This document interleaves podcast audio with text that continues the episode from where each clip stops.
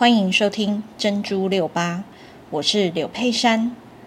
珍珠六八是一个专门为小学家长制作的节目，希望以佩珊老师多年的教学经验，让家长们多一点机会听一听、看一看，有什么多元活动可以让亲子一起来关注。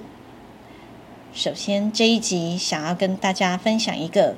关于洋娃娃的来信，这个小故事。这这一年是一九二三年的春天，一个中午过后，有一个中年男子很疲惫地走在一个柏林的大道上。他有严重的肺痨，也就是俗称的肺结核，当年还是严重的不治之症，生命已经快要到终点。他在街上看到有一个小女孩坐在地上，小女孩哭哭啼啼的，引起了他的注意。他靠近那个小女孩，问问那小女孩为什么在哭呀？小女生说：“她心爱的洋娃娃不见了。洋娃娃是她存钱存了很久很久之后才买到的。”这个中年男子摸了摸口袋，他发现他身上也身无分文，他想不到别的方法，也没有办法买一个新的洋娃娃来安慰这个小女生，所以这个中年男子就对这个小女生说：“洋娃娃应该是没有丢，只是洋娃娃可能自己跑出去玩了，玩好了它就会自动回家了。”小女孩听了这些话，她还是不相信，还是依旧不停不停的哭。这个中年男子皱了皱眉头，他想了想，忽然想到一个好方法。他说：“洋娃娃要是过几天还没有回来，他就会跟你写信的哟。”小女孩听到，给我写信。他就停止了哭泣，再眨眨眼睛，望着这个中年男子。中年男子跟他说：“嗯，没错，他会给你写信。”隔了几天之后，小女孩果然收到了洋娃娃寄来的一封信。洋娃娃告诉小女孩，她到哪儿去玩了，看到了什么风景。还有哪些地方有什么奇特的风俗习惯？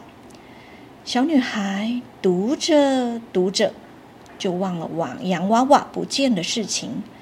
每个礼拜收到了中年男子的这封信，总是开心的不得了。她既羡慕又高兴他的洋娃娃。两个月之后，再也没有来信，洋娃娃好像突然消失了。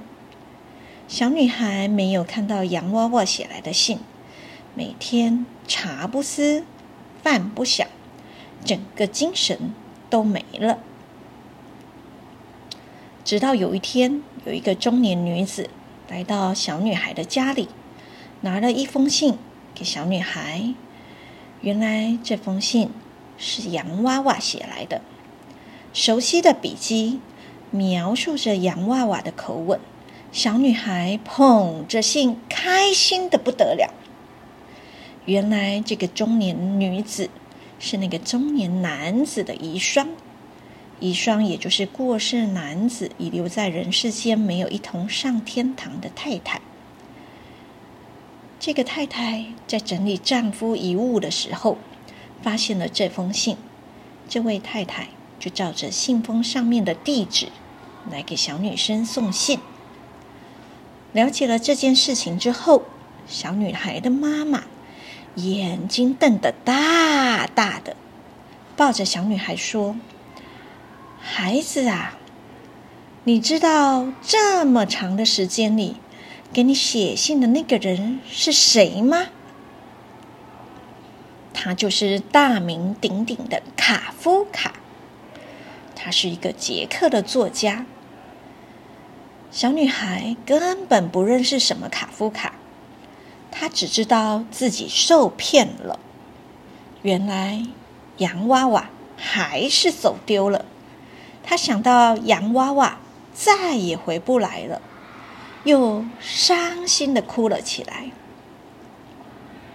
时间过了好几年，小女孩长大了。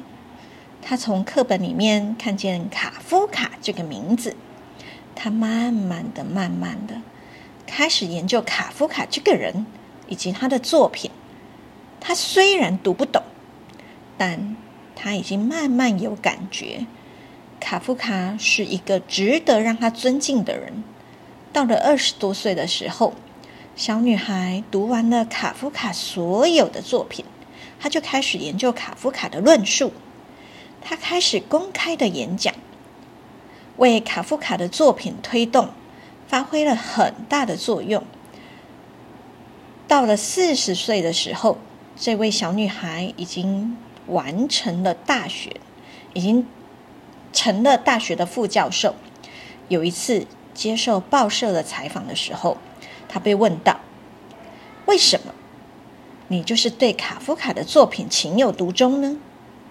这位大学副教授说起了三十多年前的那个春天的寒风中那个洋娃娃的故事。那一些书信，也就是卡夫卡写给小女生的信，让这个副教授珍藏了一辈子。到小女孩上天堂之后。这些书信就一直躺在维也纳博物馆。希望大家可以从故事中学习到，即便在人生最不如意的时候，也不要放弃希望。也许我们只是还没有看出，眼前那个不知名的人物，就是来指点我们人生道路的伟大人物。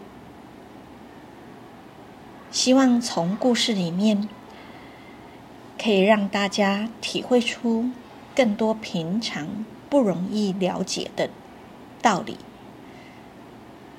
希望大人小孩都可以借由听故事来了解人生不容易体会的智慧。